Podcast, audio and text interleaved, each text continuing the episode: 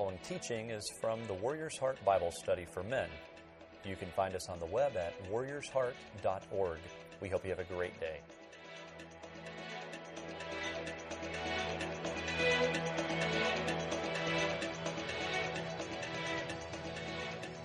to be with you this morning. Uh, I am a Houstonian in exile living in Dallas. I grew up here and uh, just actually almost down the street uh, in the Spring Branch Memorial area. I was uh, I was around when First Baptist moved from downtown out here.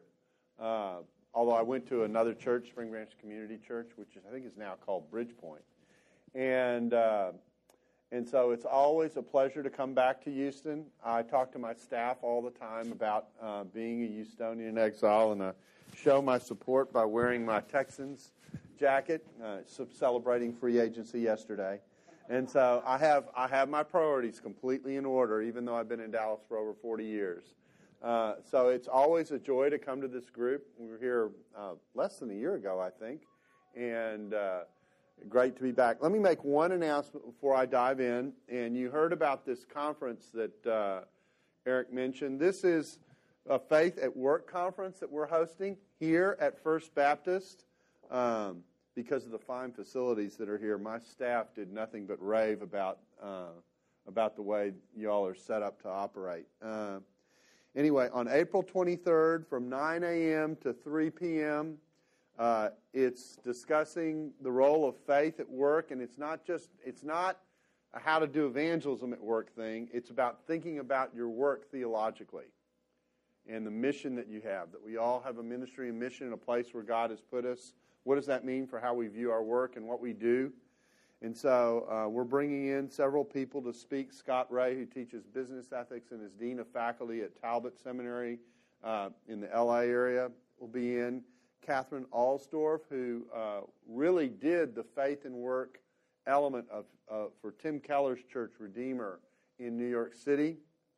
John Townsend, the psychologist, he'll ask you how long you've been feeling that way and then and then we got Norm Miller, who uh, is CEO of Interstate Battery, and his chaplain, talking about how he set up his work in such a way as to give it the right kind of work environment. So we're really looking forward uh, to this. So if you have uh, an interest, please feel free to bring yourself and your friends. Uh, there's early, well, early registration is actually passed, but um, uh, it's it's fifty dollars for the day and uh, we are really looking forward to doing this. It's underwritten by the Kern Family Foundation. They give us a generous grant to talk about faith and work around the country, and so that's what we do. So that's the announcement. And with that, we'll dive in. Here's what I want to do. Uh, I had I have on your sheets one set of passages, but some something happens to teachers. You know, they send in the thing ahead of time and say, this is what we're going to do, and then they get a, a brilliant idea after they send in the stuff. So I'm actually going to continue to talk about the pat what's on there, but I want to introduce it with another passage. So uh, if you have your Bibles or your smartphones, however you access your scripture, I tell people that if you have a Bible on a smartphone, it's not a smartphone; it's a spiritual phone. Okay, so um, so turn to First Peter, chapter three. And this is actually a very famous passage. Uh, it's if you do uh, any kind of memory verse work or something like that, the 1 Peter 3:15 is almost for sure likely to show up in that packet somewhere. But I want to kind of frame everything I'm going to do today with this passage. It starts off in verse 13 saying this For who is going to harm you if you are devoted to what is good. He's, he's talking about life in the world, and he's just exhorted them to be harmonious, sympathetic, affectionate, compassionate, humble, not returning evil for evil and insult for insult, but instead bless others as you are called to inherit a blessing. Then there's a citation of a passage, and then he explains it this way Who is going to harm you if you are devoted to what is good? And so you sit there and you say, Yeah, I live in a world and the world, the way the world ought to work is if I do good, then I have nothing to fear. But Peter's a realist. He knows we live in a fallen world. And so he goes on to say this in verse 14. But if, in fact, if you happen to suffer for doing what is right, you're blessed. Okay, so, you know, so we're already got a clue that things don't work the way they ought to. That we live in a fallen world, that everything's all jumbled up. And so things don't work the way they ought to. And then it's the next verse that I want to set the kind of the frame for everything we're going to do today. But do not be terrified of them or be shaken. There are two emotions that should never drive a Christian's engagement with the culture. One of them is terror or fear, and the other is anger. Okay? Now, gonna, that's what I'm going to be talking about. So, two emotions should never drive a Christian's engagement with the culture. That's terror or fear or anger. And I'm going to try and set the stage for that in just a minute. So, in other words, what I'm saying to you is it's not only what you believe that matters as you engage, but it's how you do it that also is important. So, verse 15 is the memory verse. It's a very familiar one to many of you, I'm sure. But set Christ apart as Lord in your hearts. Always be ready to give an answer to anyone who asks about the hope you possess. All right, I'm supposed to be prepared to explain the hope that I have. Notice, we shouldn't operate out of fear, nor should we operate out of anger, because we believe in faith two very important things. One, we have a hope. There is a place to go, there is a refuge in the midst of this creation in which God has put us. And the second key is that our status, our identity, is secure in our relationship with God. If our status and identity is secure in our relationship with God, we don't need to fear and we don't need to be angry because God is in control. So, usually when we're fearful or we're angry, what we're actually exercising is a form of a lack of faith. So, verse 16. Yet do it, present this defense of this hope with, in my translation, says courtesy and respect. I'm interested to see what other translations say here. The beginning of verse 16. Who's got a, I've got what's called the Net Bible. Who's got another translation, and what does it read at the beginning of verse 16? Eric? Gentleness and respect, yes. And which translation do you have? Oh, yeah, of course. All right, the baptized version, right? Okay, very good. All right, the Southern Baptist version, I should have known to check that. Yeah, gentleness and respect. That's actually another good way to say this. The two Greek words that you're dealing with here is one that really communicates uh, what I'm going to call a positive meekness, an, uh, an appropriate humility. That's where the gentleness idea comes from. And then the second word is the word that we get our biblical idea of fearing God. You know, the beginning of wisdom is the fear of the Lord. Okay. Um, well, you pull that t- word out of the New Testament and the Old, uh, out of the Old Testament into the New, you get the Greek word. The Greek word is phobos, and, and so it's the idea of respect. So not only do you not minister out of fear, not only do you have a hope that is your anchor, but because of that, you're able to engage in a way that com- communicates gentleness and respect. And the last time I was here with you, I actually took you through a series of passages of texts that showed this being said in one way or another. And I, I think, uh, well, and what we did is we talked about um, having the heart of an ambassador who represents God in the world. So I want to fill out that picture. I'm actually doing this in reverse order with you guys that I normally do it in. Normally, what I'm doing today, I would do first, and I would do the heart transplant talk about, about moving from being a warrior to being an ambassador second.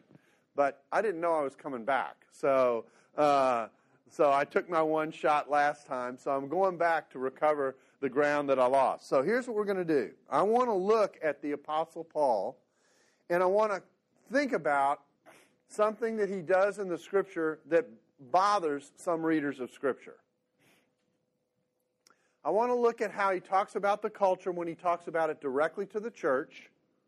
And then I want to look at how Paul talks about the culture when he's talking to the culture.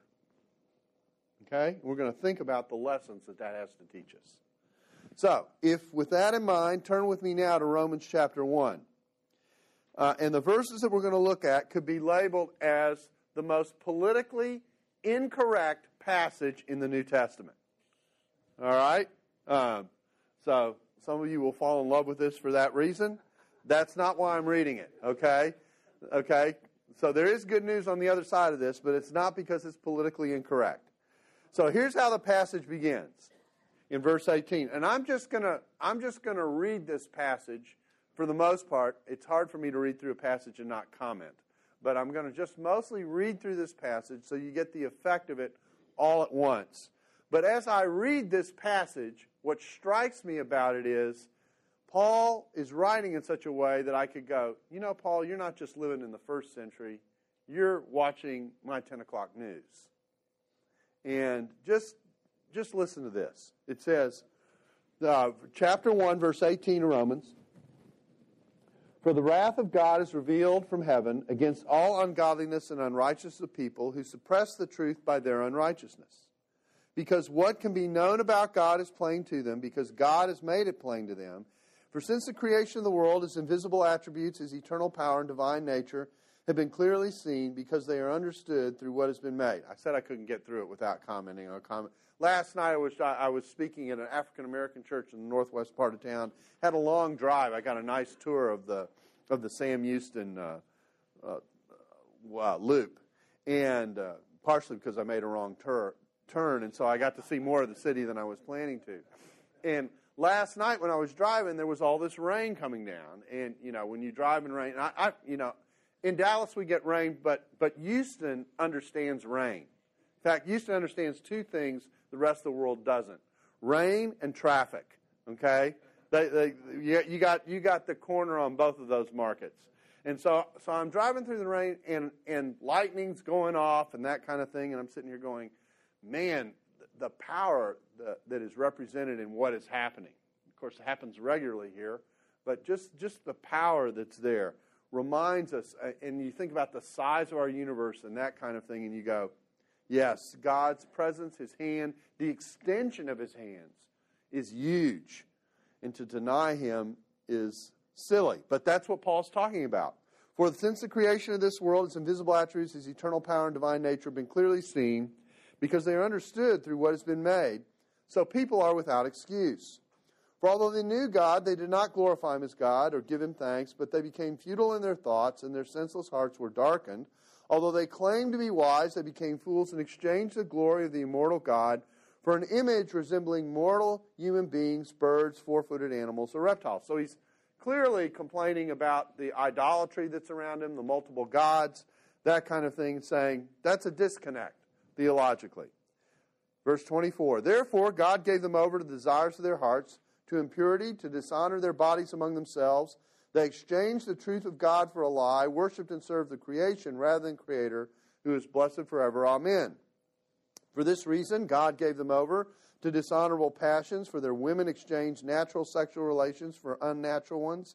And likewise, the men also abandoned natural relations with women and were inflamed in their passions for one another. Men committed shameless acts with men and received in themselves the due penalty for their error. He's not mincing any words here. Verse 28 and just as they did not see fit to acknowledge God, God gave them over to a deprived mind to do what should not be done. They are filled with, and then we get this CV, this, this resume of characteristics that are a part of the world. And it's a long list. And you read through this and you go, this is pretty grim. Because they were filled with every kind of unrighteousness, wickedness, covetousness, malice. They are rife with envy murder, strife, deceit, hostility. They are gossips, slanders. And as you go through this list, you realize uh, I, I was talking to the pastor who was hosting me, African American pastor who was hosting me last night about this passage. And he said, You know, when I teach this passage, what I have people do is I have them write their initials by the thing that gets them. Okay? I thought, Ooh, that's kind of cool. Okay? You know, yeah, I mean, I, I may be okay. I'm okay here. I'm okay here. I'm oh, okay. It's kind of the way you read this passage, and so, um, so it says they are gossips, slanderers, haters of God, insolent, arrogant, boastful, contriver of all sorts of evil, disobedient to parents, senseless, covenant breakers, heartless, ruthless. Although they fully know God's righteous decree that those who practice, and then here's the key part of the passage such things. That's a plural, that's not a singular. Paul is not complaining here about one particular thing or sin a person does. He is complaining about anything in that list. The whole shooting match. Anywhere where you fall. He's pointing that out. In fact, he's setting up, as you know, in Romans, Romans 1 to 3, he's setting up the argument for all have sinned and fall short of the glory of God. There is no one who escapes. Your initials are going by something in that list somewhere. And we're culpable as a result. And so he says, although they fully know God's righteous decree that those who practice such things deserve to die, they not only do them, but also approve of those who practice them. And with that, he's done. And so that's Paul's description of the culture that he lives in. And I think you can read that and go, well, the more things change, the more they stay the same. He's writing in the first century. Those words fit beautifully with what we see, well, maybe not so beautifully, okay, with what we see in the 21st century. He could be watching our news. And, and when you summarize this, I like to get really technical theologically. When you summarize this, you can summarize this in one word. It's a very technical theological term, and that technical theological term is yuck. Okay? All right? I mean, just, just, just think about it. You read through that and you go, ooh, that's grim. Yuck. In fact, I joke with our school, we ought to have a course in yuckology. Okay? The, the, the, study, the study of yuck. You know, uh, the, the, way, the way the fallen world works, the way people interact with each other and treat one another. And it's pretty grim and it's very direct. And it's politically incorrect and it's kind of in your face, and there it is. And of course, Paul's writing to the church and he's laying out the groundwork for why the gospel is necessary. And the gospel's necessary because we yuck it up. We mess it up. And that's the point that he's making. And we make there there are lots of ways to yuck it up. Now I said to you that what I want to look at is something that's controversial, and here's why. This is how Paul writes when he's talking about the culture directly to the church.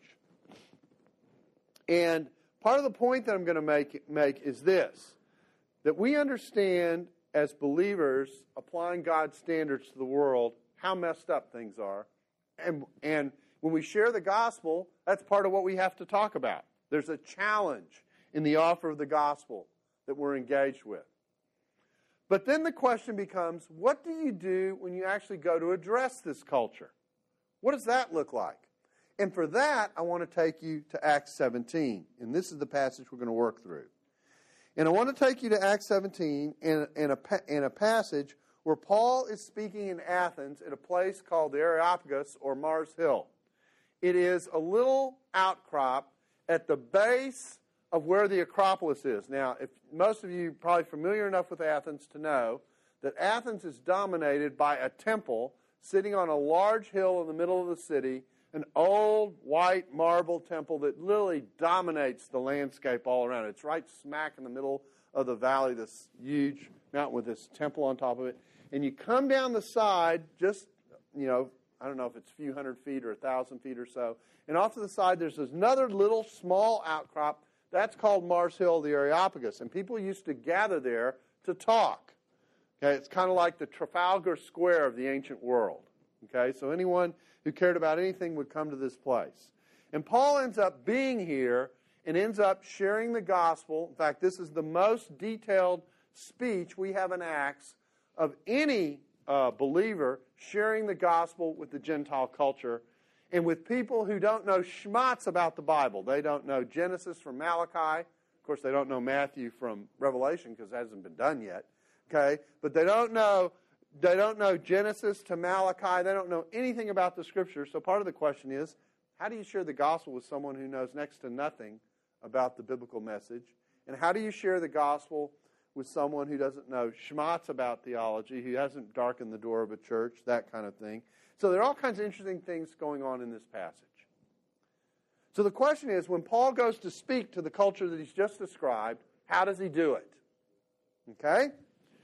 So, verse 16. While Paul was waiting for them in Athens, his spirit was greatly upset because he saw the city was full of idols. That's Acts 17 16. And that verse is very important to us because it tells us what Paul's mood is as he goes to make this speech. And if I can use a German phrase, German phrase is Paul is nicht froh, which means not happy. Okay? It's another one of these technical terms. All right? He's not happy as he goes to address this culture because he sees that the city is full of idols. Well, that's what he's just described in Romans 1. So we know his heart, his emotion, his feelings are exactly where he was when he wrote Romans 1 in terms of the idolatry that he sees. He is not happy. In fact, um, if you translate this greatly upset or provoked, his spirit was provoked, is the idea. Okay? If we took Paul's blood pressure, it would be high. Okay? That's where we are.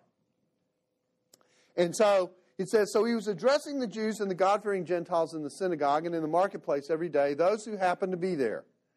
Also, some of the Epicurean and Stoic philosophers were conversing with him, and some were asking, What does this foolish babbler want to say? Now, the phrase translated foolish babbler in my translation um, uh, means seed picker. It's, it's a, it's, it, the image is a bird that goes around and just moves flits from this thing to that to that, and the idea is it's shallow. Okay, it just runs from one thing to another, no depth, that kind of thing. So when Paul goes to speak at Mars Hill, they don't introduce him this way.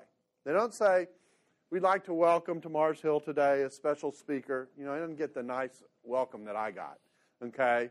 You know, uh, he, you know, he, he's a founder of a burgeoning new theological movement we all ought to be hearing about and finding out about that kind of thing. No.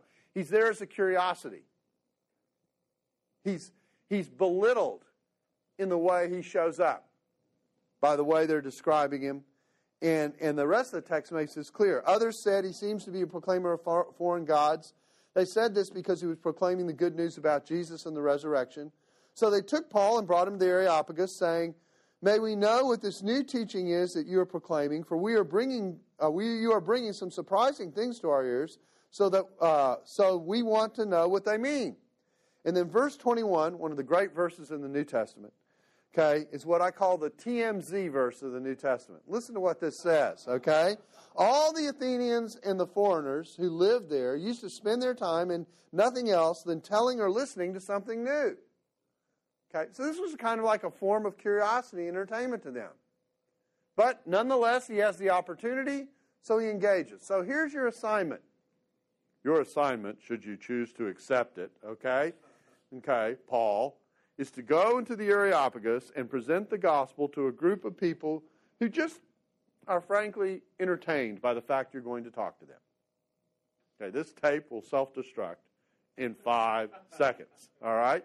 And so Paul has taken on mission impossible. So the question is, how is he going to do this? We know how he feels about the culture. We know that he's feeling that way about the culture as he gets up and speaks. We know that he is stirred by what he sees, but how does he address them? And the interesting thing is, and this is where the controversy comes in, Paul addresses them in such a way that people who work with this text, both liberal and conservatives, struggle with what goes on here.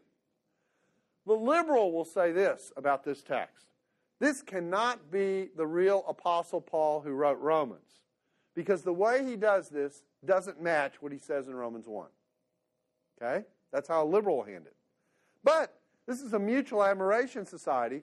Conservatives also struggle with this text. Conservatives handle it this way they say, Paul tried this approach to the culture, this kind of approach that we're about to see, and it was such a failure, he abandoned it after this, so this is not a model for us. Now, my point is this. Both the liberal and that kind of conservative, okay, have this wrong. In fact, Paul is mirroring something he did earlier in Acts 14 in a shorter form when he was when he was ministering to those in Lystra and Derbe. He got up and he starts his speech basically the same way. We don't get the full speech there, we just get a little snippet, but he's going down the same track. So this is something Paul repeatedly did when he engaged the culture. And when he did it the way that he did it, okay, he, he is showing us there's a lesson in what's happening here that we shouldn't miss. That's my point. So here we go. And it starts right at the beginning. So it says, They took Paul the Areopagus brought him and said, May we know what this new teaching is that you're proclaiming. You're bringing some surprising things to our ears. We want to know what they mean. And then the TMZ note. And then he starts this way in verse 22. So Paul stood before the Areopagus and said, Men of Athens, I see you are very religious in all respects. Okay? Huh?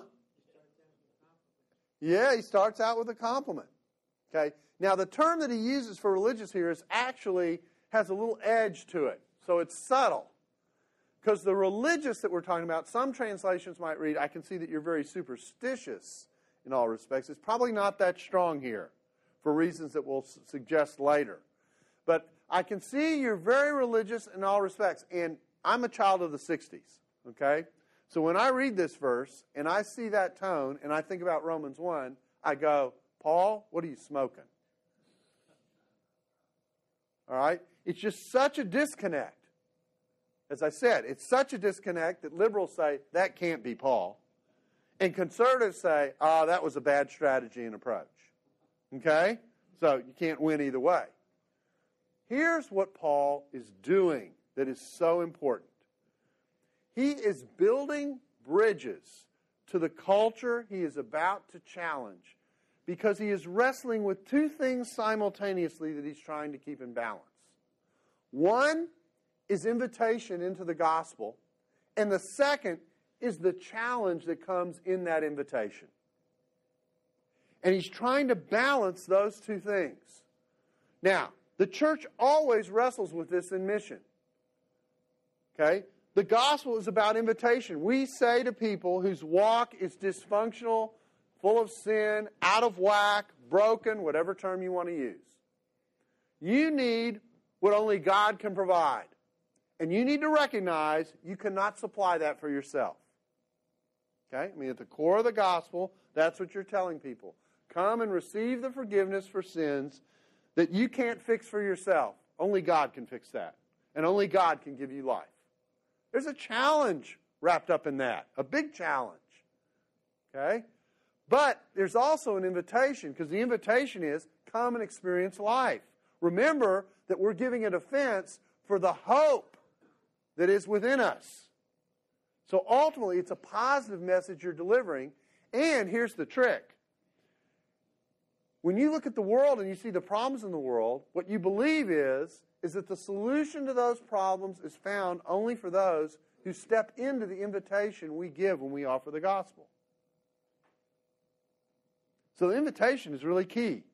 So here's what I'm suggesting to you that in the balance between invitation and challenge, which is always a challenge in mission and engagement, invitation gets the priority, and the challenge is wrapped up around it. And that's what Paul's doing here. He's building a bridge, and he's saying this I want to commend you for being spiritually curious even though that spirituality that you're pursuing is way off. How off is it? Well, we know Paul's angry about it. Okay? But I'm going to commend you for the spirituality that you pursue, but let's talk about that spirituality. And that's what he does. Notice the transition that he makes. He says, picking up now in verse 23 For as I went around and observed closely your objects of worship, I even found an altar with this inscription to an unknown God. Here's what Paul's saying I commend you for your spiritual quest. But I want you to think about the quest that you're on. And what he does is he pauses, he, he says something that's designed to give them pause about where they are in that journey. So he builds the bridge and begins to build the bridge but he also suggests, hey, let's think about this. And he does those two things simultaneously. And he's actually making the steps towards his invitation while setting up the challenge. Okay? Very, very rhetorically tricky what he's trying to do. So here he goes, and it says, Therefore, you wor- what you worship without knowing it, this I proclaim to you. Whoa, that's interesting. Okay? They're pursuing a worship. It's a worship that's being pursued in some kind of ignorance, but now I'm going to fill in the gap. I call this Paul's uh, Paul Harvey approach. I'm going to tell you the rest of the story. Okay? Here's the rest of the story.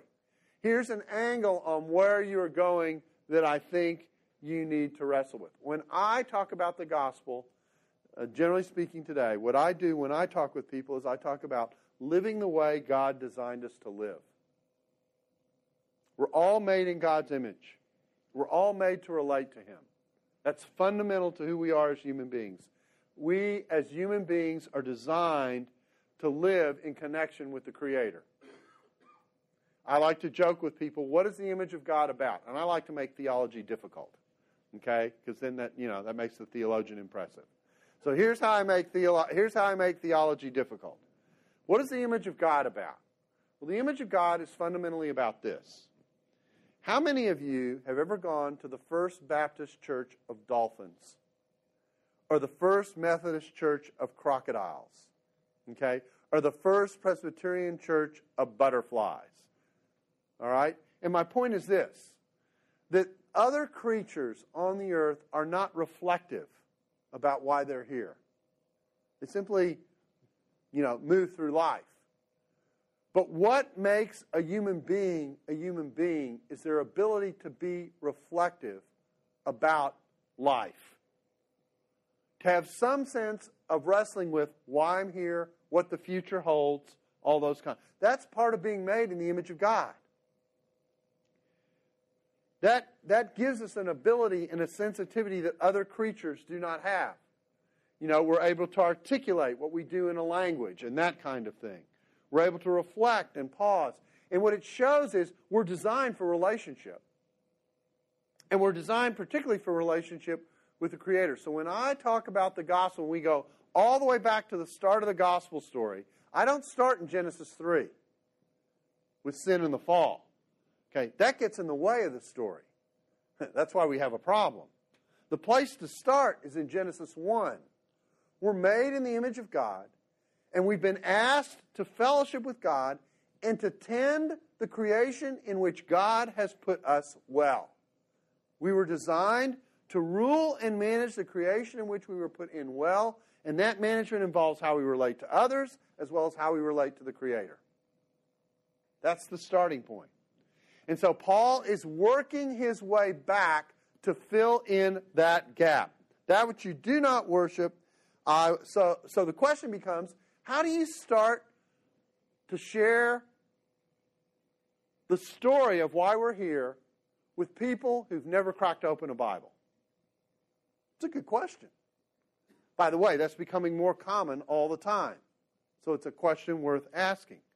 You start with their core relationship being made in the image of God, being made to reflect on and engage with the Creator who made them. That's the starting point. And that's exactly what Paul does here. Look at what he does. He says, To an unknown God, therefore, what you worship without knowing it, this I proclaim to you the God who made the world and everything in it. Okay, that includes us who is Lord of heaven and earth, does not live in temples made by human hands, nor is he served by human hands as if he needed anything, because he himself gives life and breath and everything to everyone. And what Paul is doing here, he's going after idolatry. He's challenging the very things he did in Romans 1, but notice how he's doing it. He's doing it descriptively and personally in terms of how it relates to them. This kind of worship that you're engaged in really doesn't take you anywhere. It doesn't do anything for you. There's another way. I'm going to tell you who about who you worship without your being aware of it. I'm going to fill in a gap. I'm going to tell you the rest of the story. So he builds a bridge, he creates a curiosity, he tries to give them pause, and in the midst of that, he takes them on a journey into an invitation while challenging them. Wow. Wow. Okay, let's keep going. It says, um, For from one man he made every nation of the human race to inhabit the entire earth, determining to set times and fix limits of places where they would live, so that they would search for God and perhaps groan around for him and find him, though he is not far from each one of us. We all have this kind of instinctive thing there's got to be something more. Most people, I don't care what their theology is. I don't even care if they're they're they're they've got to be a pretty hardcore atheist not to go here. Inevitably ask the question, what is all this about? I've told you, we're made in God's image. We're made to be reflective. We're made to think about why life exists and why I'm here and, and what's this all about. And uh, I mean, the old, old song going way, way back. This is going to, the gray hairs will get this, okay? What's it all about, Alfie? Remember that song? Okay, all right. What's it all about? It's a, it's a core question. And so he's, he's playing with this. And so it says, For in him we live, verse 28, move about and exist, even as some of your own poets have said, for we too are his offspring. Notice something else that Paul's doing here. Not only does he build a bridge in, not only is he gracious and complimenting them at the start for something that they're off on, okay, and trying to pull in with the rest of the story, but he doesn't stop and say, as Psalm 22 4 says, and as uh, Joshua 3 6 says, okay, he's not citing scripture as he's going through. Now, he is telling a biblical story. The Bible is all through this. But he's not pointing out where it's coming from. He's just telling the story. He's engaging them in a narrative and he's pulling them in. And he's not citing Scripture. And then when he goes to cite proof for his point, this is the one that really blows you away. He doesn't cite Scripture, he cites one of their own poets. Because there are things out in the culture that indicate where the gropings of people lie. And I don't think we do enough as Christians with that. Those little hints that tell us people are searching for, um, for what's going on. There, there's a message I gave in chapel a few years ago um, on the purpose. I was talking, it's about a message on the purpose of life, and and I took and, and the then the sermon was built around a clip from Everybody Loves Raymond. Okay, it's a great theological treatise. Okay, Everybody Loves Raymond is full of theology. Okay, and so it's a scene in which uh, Raymond's daughter has asked him the question, uh, What about life?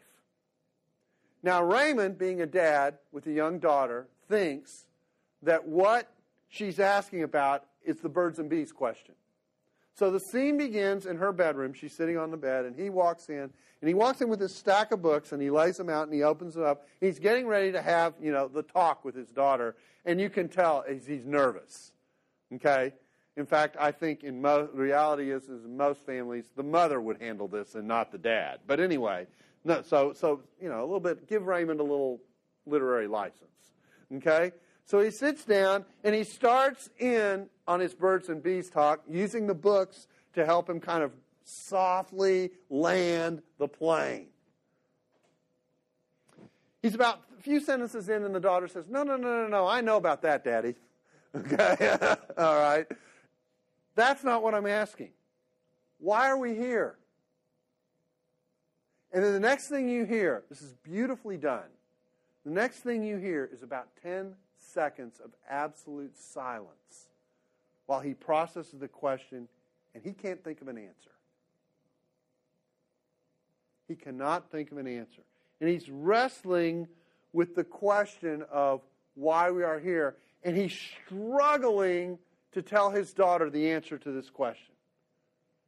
And I'm sitting here saying, and I watch this clip and I go, that is our culture. He knows, he knows that he struggles, that people struggle to answer this question.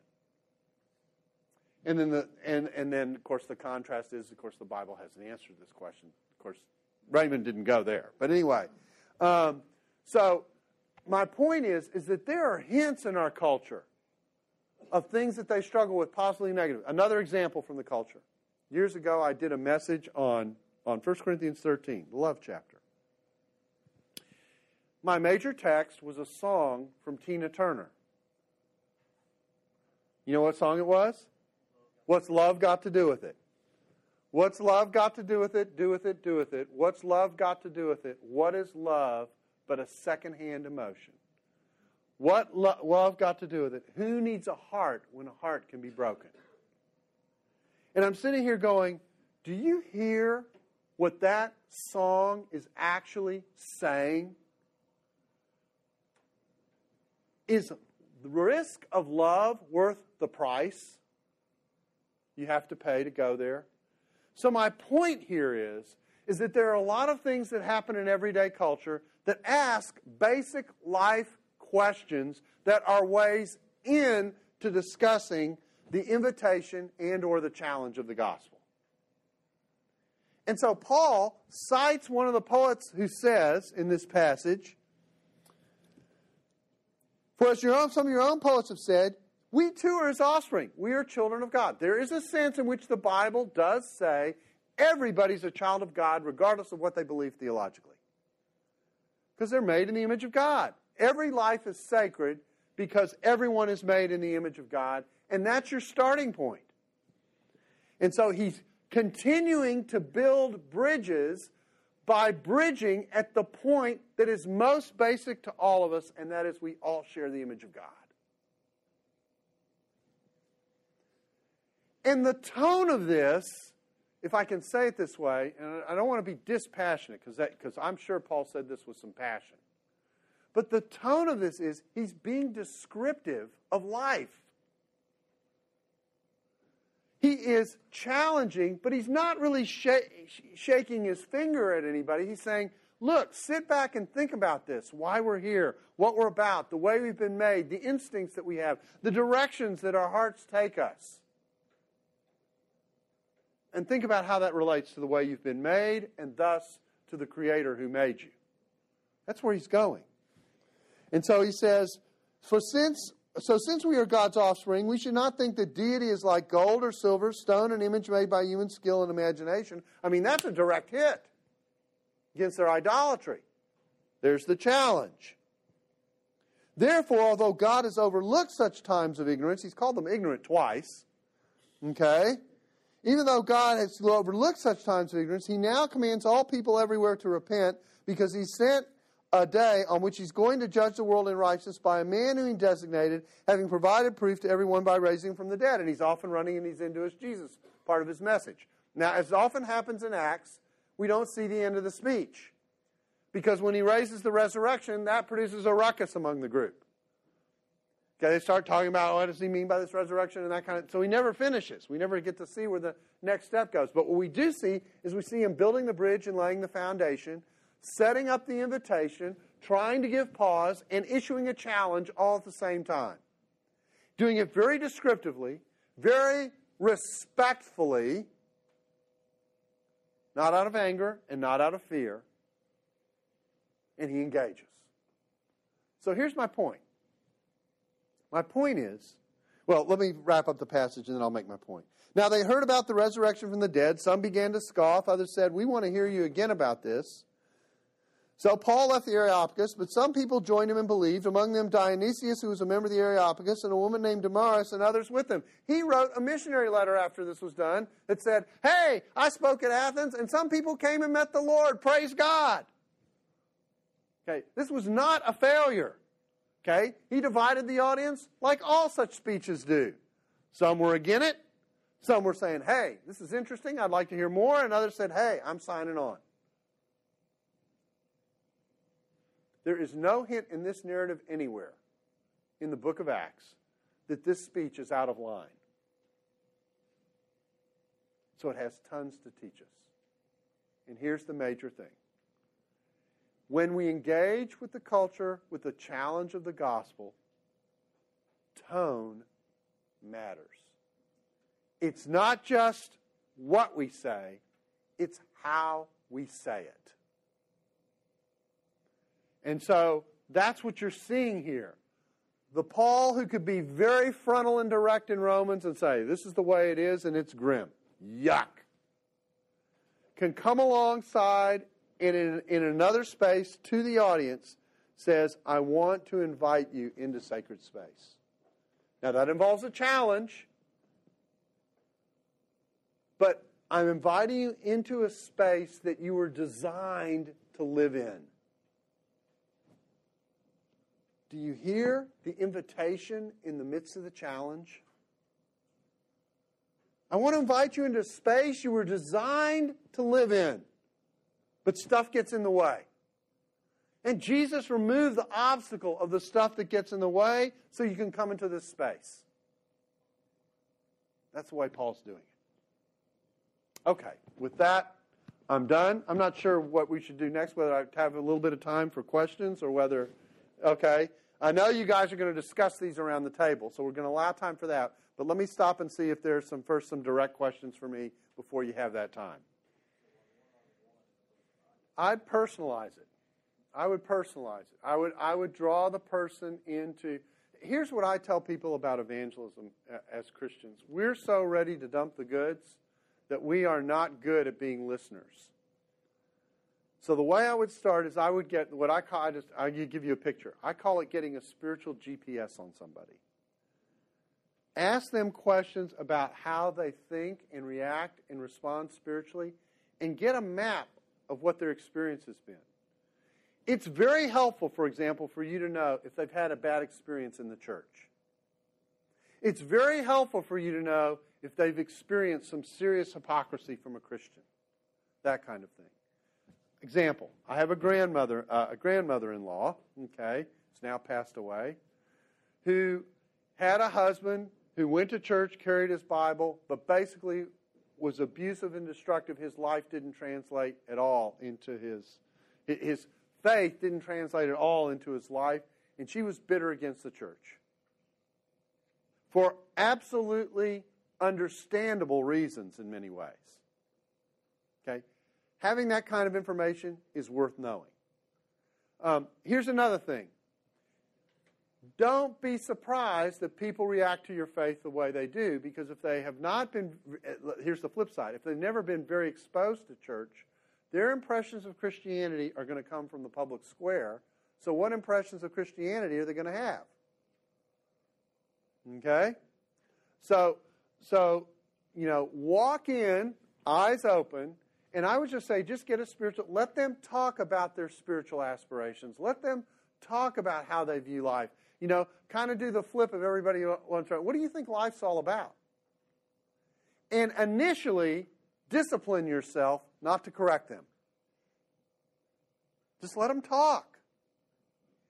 Once they discover you're listening and you're engaged with them and you are respectful to their answer, you build credibility to eventually push back. Okay? So we're talking about. I, come out of. I come out of a out of young. My first ministry I was involved in was Young Life, which ministered to kids who would never darken the door of a church. You know, we went on the school campuses, that kind of thing. And and the the lingo that we used about what we did, we did what we called friendship evangelism. And the goal was to build a quality of relationship deep enough that then you could engage. Another way to say this is this way People will not care about your critique or your challenge unless they know you care. So you've got to build the care element and the, and the relational element as a basis for issuing the challenge. A, a child will accept, many cases, the correction of a parent because they know the parent loves them. You want to do the same thing as a friend.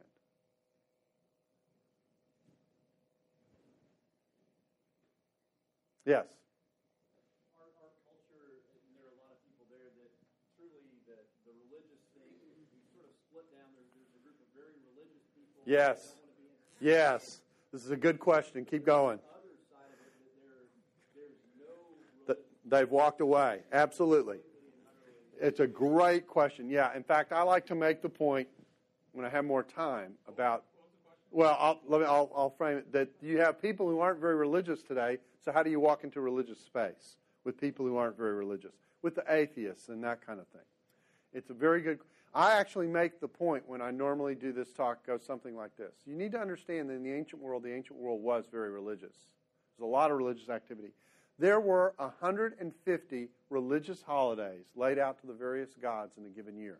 I tease people, we ought to adopt that calendar. A holiday every three days, all right? It was a very religious environment in the ancient world. Now, you bartered and you bartered with the gods. You know, you kind of played them off one another, and you made sure you touched base with each one of them, so none of them got you in trouble and that kind of thing. So there's all kinds of wacky stuff going on, but it was a very religious time. Atheists, there, there's a scale when we talk about evangelism, and it, and it goes minus five to plus five. It's the you know as you move more and more towards a, a gospel and discipleship, with zero being the point of decision. And in the ancient world, you might get to a minus one, you know, false gods and that kind of thing. Whereas, you know, now we've got like a minus five, the person who doesn't think there's a God at all. There is a lot of pre evangelism work that sometimes has to go on in order to get to the starting point that Acts raises. But the starting point that Acts raises is the starting point. Because if you don't have a God, you don't have a gospel. Okay? So, so, um, so some of the stuff that you will be exposed to in the context of Sunday school classes, et cetera, that teaches you how to engage with the atheist. In fact, on our podcast, I do a weekly podcast at the seminary called The Table. This week, we're talking about the new atheism. It's an interview about the new atheism and what atheists think and how to think about what they think and how to engage them and that kind of thing. So, yes, there's a whole spectrum over here that's almost pre evangelism in terms of what it requires in dealing with them.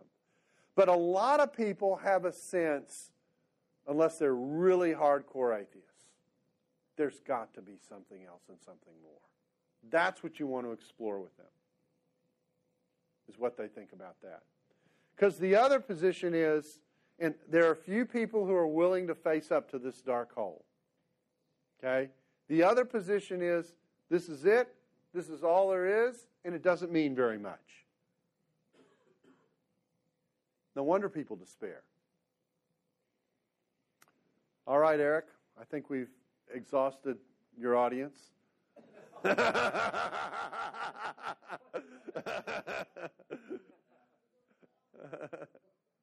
let's, uh, let's, let's thank Dr. Bock for, for coming in.